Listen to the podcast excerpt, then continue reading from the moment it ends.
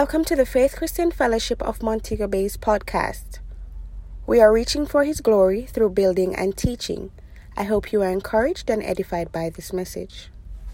God. Well, today we continue to watch world happenings and um, to stay strong in the Lord. I believe that God is allowing some things right now to shake the foundations of man. And from corner to corner of the earth, from east to west, north to south, the foundations of man, they are being shaken. And I also believe that this is a time that God is allowing to, to force some changes, some changes, changes that probably will not ha- would not have happened in a hundred years. All of a sudden, we're forced uh, to adjust the way we do things and all, all of that. And I believe out of that, we're going to see the church grow and um, come to a place where um, people we were unable to reach and were unresponsive for a long time, all of a sudden they're going to respond to the things of God as we continue to trust the Lord. I want to say to the body of Christ, uh, to the believers, you don't need to be in panic. You uh, just need to rest in God. You need to follow what the Lord is putting in your heart.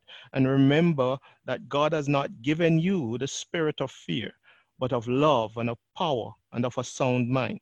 God wants to continue to work in and through your life to use you as an example during this time. So I want you to continue to be strong in the Lord and in the power of His might, because remember that the Lord who keeps you shall neither slumber nor sleep. I want to start out reading a scripture that we have uh, been on since last week. It's Ecclesiastes chapter three, verse one.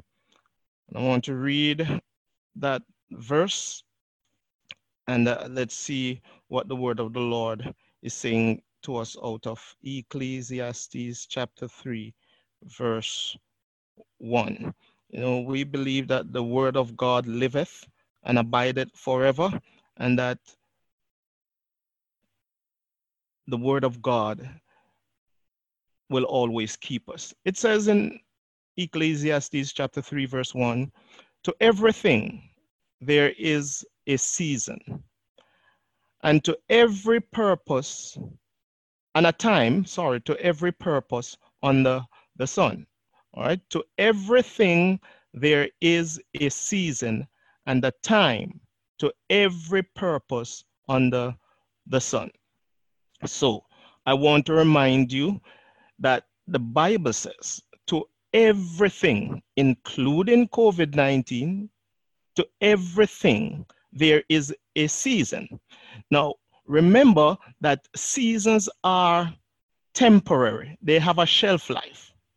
So if there is a season to everything, that means there is a, a time span that everything has to live. So COVID nineteen has a season, and the season will come and pass. The thing about seasons, as we've said before, is that seasons are temporary. They are subject to change. They don't last forever. And the key to outlasting any season of crisis in your life um, is to be engaged with something that is more durable than that season, something that will outlast that season. And I submit to you that the only thing that you can find that will guarantee uh, durability beyond any season is the word of God, is the kingdom of God. And so we encourage you uh, to engage the word of God that will enable you to outlast any season that is coming against you. As I said before, seasons are temporary. They don't last forever. So if you engage the word of God, which lasts forever. Remember, the Bible says that uh, heaven and earth shall pass. That's what Jesus said. But my word will never pass. They are forever. The Bible says that God's word is forever settled in heaven. So if you allow your life to be governed and you engage the word of God, then you set up yourself to outlast anything that is coming against you. And in line with that, I want to read a, another scripture uh, just before we push on here from First John chapter two.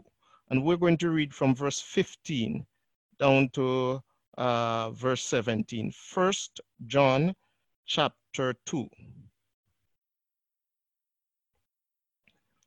Sharing a few scriptures with you here before we kick on. First John chapter two, verse fifteen. For all that is in the world, the lust of the flesh, the lust of the eyes, and the pride of life is not of the Father, but is of the world, which means they are temporary because they are of the system of the world, which means they have seasons and uh, they don't last forever. Sorry, I, I read verse sixteen. Let me just back up to verse fifteen. Love not the world, neither the things that are in the world. If any man love the world, the love of the Father is not in him. Okay, so if you love the world, you will end up being uh, frustrated because the things of the world are temporary. They have life, shelf life on them. And verse sixteen, for all that is in the world is the lust of the flesh, the lust of the eyes, and the pride of life, which is not of the Father, but is of the world. And that's why you shouldn't engage in them, because they're not of the Father, they're not of God, they're not of eternal value. So uh, they will come, will pass, they will come and go. But verse seventeen, it says, and the world passeth away. So the world and all that it entails passes away. In other words, what Solomon said in Ecclesiastes is coming to um, bear here, that the world has, this world has a season, this age has a season. So the world passes away and the lust thereof, all that is in it. But he that doeth the will of God, remember the will of God is the word of God. He that doeth the will of God abideth forever. You abide forever when you abide in the will of God. So I want to remind you that irrespective of the storm that is raging or the storms that are raging in your life right now, there is hope because we serve a God that is eternal. The season of weeping may remain for a night, the Bible says, but certainly the season of joy is coming in the morning. You know why God is called the rock of all ages? Because as we sing in a, in a song, age to age ye stand. Every age, he outlasts that age, and uh, all the ages that are to come, he will outlast them. So he's the rock of all ages. He stands firm, irrespective of the age, because he is eternal. Thank God for the rock of all ages. We give thanks to God. I have been thinking about a song and singing it to myself that we used to sing when I got saved about, will your anchor hold in the storms of life? And though that anchor of yours will hold if it is rooted in the rock of ages. He is the rock of all ages. I want to read another scripture real quickly in Galatians chapter six. I'm going to read from verse seven down to verse number nine. Galatians chapter six. Verse seven, it says, be not deceived. God is not mocked. For whatsoever a man soweth, that shall he also reap. For he that soweth to his flesh shall of the flesh reap corruption, but he that soweth to the Spirit shall of the Spirit reap life everlasting. Here is the key verse in um, all that was said coming down. And let us not be weary in well-doing. All right. Now, when God talks about well-doing, that is measured by his standard. So it is about doing what he requires of you. So let us not be weary in well-doing in what God requires of us, for in due season, wow, in due season, we shall reap if we faint not. As I said before, well-doing is according to what God requires of you. But guess what? After every well-doing, outlasting the season of crisis, standing firm, being faithful, being um, consistent in the things of God, after all of that, there is a due season. Well, you know what a due season is? It's like when your paycheck is due. Some reward is due. It's a season of reward. You will reap if you don't faint. So if you don't faint, if you outlast the season, it's not just that you feel good, but God said that is always followed by a due season. I don't know of many people who are miserable when their paycheck is due, or when their bon- bonus or gratuity is due. And those are exciting times, especially if you have some things to deal with that you've been looking forward to take, uh, take care of. Well, God says that if you will outlast the season of crisis, if you will strengthen yourself in him and ensure that you overcome that season of crisis, that you will have a due season in your life. And I tell you, God is not slack concerning his promises, as men count slackness. So if God says that there is a due season, for sure that due season will come. There are so many people who are listening to me right now that has missed their due seasons in life because they quit in the middle of the season of crisis. Don't allow COVID nineteen to cause you to miss your due season. Greater is he that is in you than he that is in the world. We are going to outlast this in God. Together, we are going to overcome. This is the victory that overcometh the world, even our faith. Because certainly there is a due season that awaits. I want to read one more scripture here before we push on. It's First Corinthians chapter fifteen. First Corinthians Uh, chapter fifteen, and we will jump all the way down to the end, the last verse, verse fifty-eight. It says, "Therefore, my beloved brethren, be ye steadfast, unmovable." Unmovable. Does that sound like the Rock of Ages? Well, you are a son or daughter of the Rock of Ages, so you have the ability to be steadfast, unmovable, always abounding. I love that. Always abounding in the work of the Lord. Always abounding, not most of the time, but always abounding in the work of the Lord. For as much as you know that your labor is not in vain in the Lord. See, this verse is saying the same thing that, that the previous verse said, that your labor, this verse fifty-eight of First Corinthians chapter fifteen is saying, your labor in the Lord is not in vain.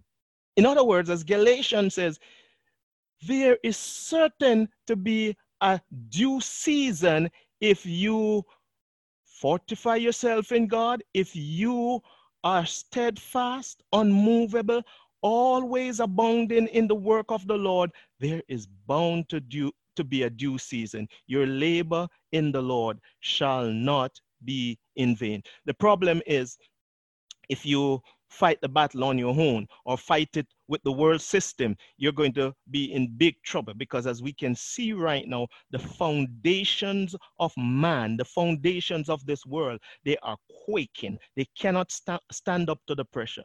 But the rock of ages, the rock of all ages, will enable you to stand in the hour of temptation, test, and trial if you be steadfast, unmovable, always abounding in the work of the Lord.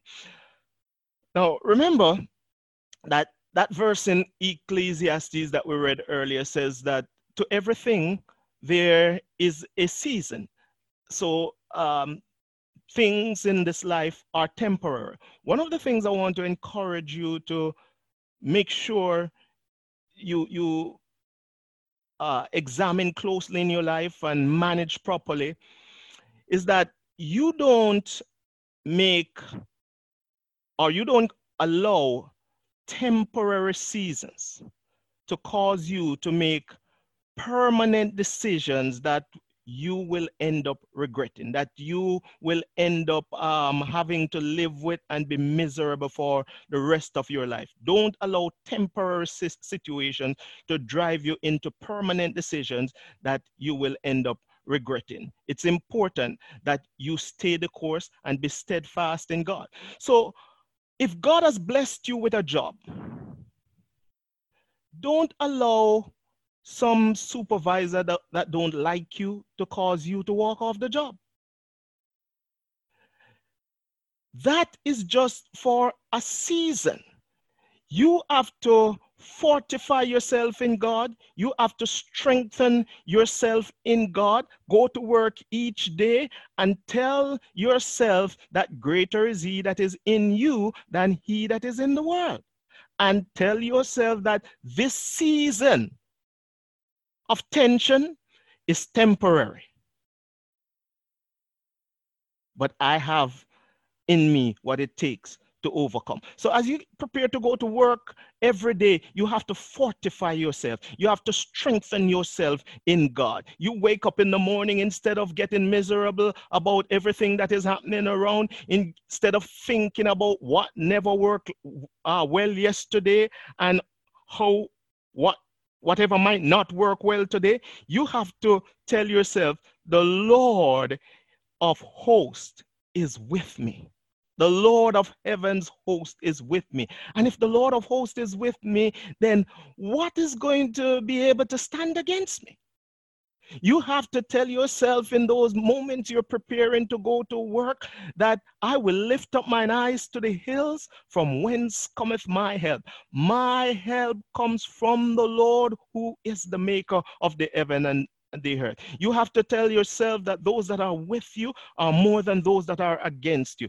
You have to maybe borrow a line from Miriam's song that he that she did um, when when they went across the Red Sea. I will sing unto the Lord, for He hath triumphed gloriously. The horse and riders thrown into thrown into the sea. You have to do it by faith. Fortify yourself to outlast the season that is coming against you. If you go about thinking how uh, there is no way that you're going to make it and wear that victim mentality of how nobody likes you and nobody cares and everybody coming against you and nobody say anything good to you, uh, if you wear that victim mentality, you're sure to sink. But we should fortify ourselves with the victor's crown. He is able to keep us. I heard one of my teachers, now deceased, Doctor Miles Monroe, said something one time. He said that your spouse sometimes have temporary insanity. And so you should not allow those seasons of temporary insanity to cause you to make permanent decisions. You will jump up and walk out of the marriage and all that kind of stuff. And uh, I'm sure if some people had known that many, many years ago, some things would have been different. And uh, let me say that I do understand that also sometimes some temporary, temporary seasons of insanity transition into permanent seasons of insanity for some people. So decisions have to be made. But the point he was making is that maybe this season is when your spouse do all kinds of crazy stuff that you wonder if their mind is together and all that kind of stuff.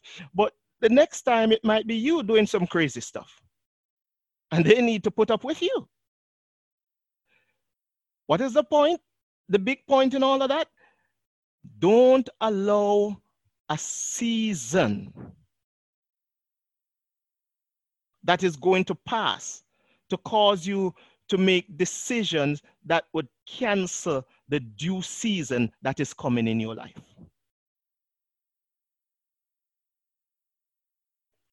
Wrap yourself in God and allow God to uh, cause you and enable you to overcome. Now, as we share about the kingdom and talk about the kingdom, the kingdom of God, as we know, stands above every other kingdom. In fact, the kingdom of darkness was started by someone that once worked in the kingdom of God, in the kingdom of light. Satan, he rebelled and started his kingdom. So he knows very well also that the kingdom of God is number one. But there are certain things that are common to kingdoms. And uh, for example, every kingdom has a constitution by which the citizens of that kingdom live. Every kingdom has an education system. Every kingdom has a financial system. That, that's a big one that we need to talk about as it relates to the kingdom of God, because we have our financial system that is different from other kingdoms. But every kingdom has territory, because they have to have something to rule over. In fact, the word kingdom comes from two words, king and dom, D O M, which is the short for domain or territory. So it's the king's domain or the king's territory. So every kingdom have territory. You cannot have a kingdom without territory. But also every kingdom has a king. And the king, one of the definitions for king is to standardize or to set standards, okay? A king standardize or set standards. So God, Jehovah, Elohim, El Elyon, as we call him, is our king. And he sets standards for us to follow. He is the standard for us. This is why in the word of God, I think it's in John fourteen, verse six, it's, Jesus says, I am the way, the truth, the standard, and the life. Because our king, like um, it is about king, is our standard. G- Uh, God said in the Old Testament, I think it's in uh, Isaiah, that my thoughts are higher than your thoughts because I'm the standard. My ways are higher than your ways. In John, he said, you did not choose me, but I chose you. In Genesis, God set the standard by which man should live. So if we look carefully, we see where God gave Moses the Ten Commandments. That's the standard by which they should live. In the new covenant, God gave us the word of God, which is the standard by which we ought to live. So as the king, he set the standard for us. And the standard that he has set for us is that we should walk in victory. We should abide in his word so we can walk in victory. Now, watch us very carefully, because sometimes, you know, as as people, we we see in all kinds of directions instead of the direction that the Lord is pointing us into. Our responsibility, our job as kingdom citizens, is not to set new standards. I know that might go against the grain of some people, but follow me here. Our job is not to set new standards. Our job is to maintain the standards that our King has set and uh, provided for us. And he put us in the earth to maintain those standards. Sometimes when we get into the way of the world, we think that we need to set standards for other people, and we live our lives competing with other people, which drive us to do all kinds of stuff that God's not asking us to do. God is not interested in you trying to set new standards. He wants you to maintain the standards that he has set. So in Genesis chapter one, verse twenty-six, one of the golden texts of the Bible, God said, let us make man in our image according to our likeness, and let them have dominion over the fish of the sea, over the fowl of the air, over the creeping things of the earth. What God was asking man to do was to rule the earth by maintaining the standards that he has set.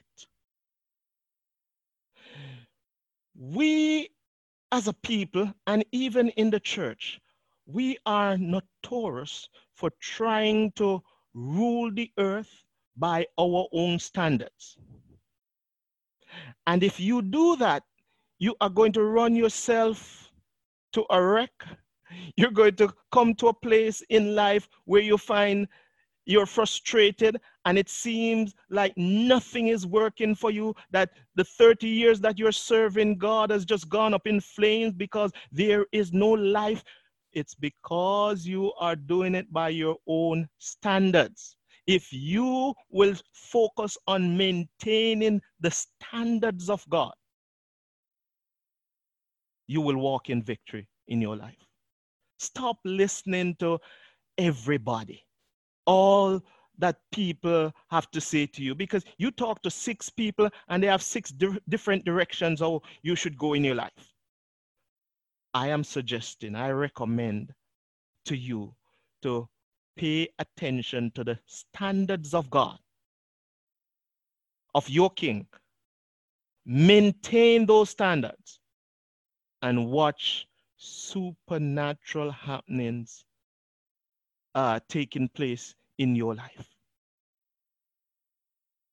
Once you go according to the standards of God, you can't go wrong. You know, this is why disobedience to God and rebellion against God are such big issues with God, because disobedience is about departing from the standards of God. You are refusing to do what God has required of you. It's disobedience. You're departing from the standards of God. You're frowning on the standards and, and, and setting your own standards. That's disobedience. And that's why that's such a big issue with God. Rebellion is undermining the standards of God. That's why God takes those things so seriously, because you are um, undermining the standards that he set. Adam and Eve were locked out of Eden for not maintaining the standards of the king that set them in the garden. God gave them some standards by which they should live, and they allowed the enemy to talk them out of the standards that their king had set for them. How many times have we done that? Some of you have a word from the Lord in your spirit, and you allow people to talk you out of it who have no experience with God. People who have no experience with God talk you out of what God has deposit, deposited in your spirit. And then the next five years of your life are miserable. And you wonder, what is happening? You've departed from the standards. As I said, God set Adam and Eve in Eden. I want to remind you that Eden was not so much a physical place. In fact, the archaeologists cannot find Eden. They find the other places mentioned in the Bible. Mount Ararat that Noah's Ark sat on, uh, Mount Sinai, the different places they've found, but they cannot find Eden. You can do your studies. The reason why they can't find Eden is because Eden was really an environment. The word Eden means moment or presence. Presence as in the presence of God. So God set Adam and Eve in his presence because that's how they were going to function to their full potential. That's how they were going to be the model for the human race, by being in the environment of his presence constantly. Remember what Jesus said when he came in the Old, in the New Testament to teach, without me, you can do nothing. So when Adam and Eve disobeyed God, departed from the standards of God, God locked them out of Eden. I want you to see how serious this is. He locked them out of his presence. So therefore, their ability to overcome, their abilities to um, outlast seasons, their abilities to do things that they once did was now compromised. When Adam was in Eden, in the moment, in the presence of God, Adam had life flowing out of him. He named the animals without any difficulty. The man had never been to a university. Nobody taught him the vowels or anything like that. Adam named the animals. Adam saw Eve when God introduced her to him. And without any difficulty, the life just flowed out of him because he was in the presence of God, in the environment. He said, she shall be called woman. Nobody taught him that word before. She shall be called woman. And so Adam functioned at optimum potential in the presence of the Lord in Eden.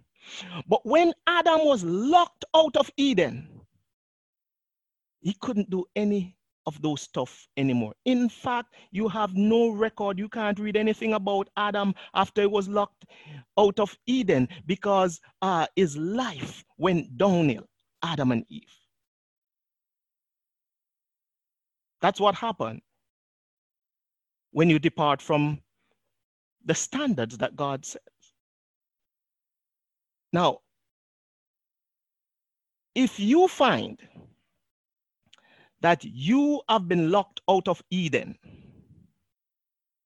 It is because you have failed in maintaining the standards of God in your life. You have to examine your own life and ask yourself, does it seem like I'm locked out of Eden? Is the life of God flowing through you like it used to flow? What have you been detecting in your spirit? Is there any word in your spirit from the Lord for the last year or two? Are there any intuitions? Are you engaged in the presence of God like you used to? What kind of deposits have been made in your life? What kind of deposits are coming from your life, flowing from your life to the people around you? Or have you been locked out of Eden?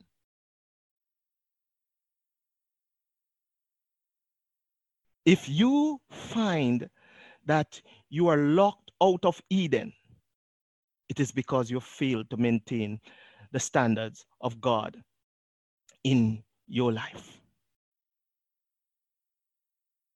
Do you feel increasing frustration every day and no sense of breakthrough, lack of direction?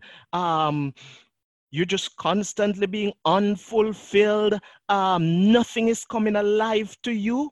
Could it be that you're locked out of Eden? The job is yours to examine yourself. God don't want us. It's not God's desire, never God's desire for us to be locked out of Eden. But if you depart from the standards of the King, those are consequences that can follow. And it's not just individual, but all ministries have been locked out of Eden. There, there, there are different church groups that has not seen the live, tangible presence of God in ages. Have you been locked out of Eden?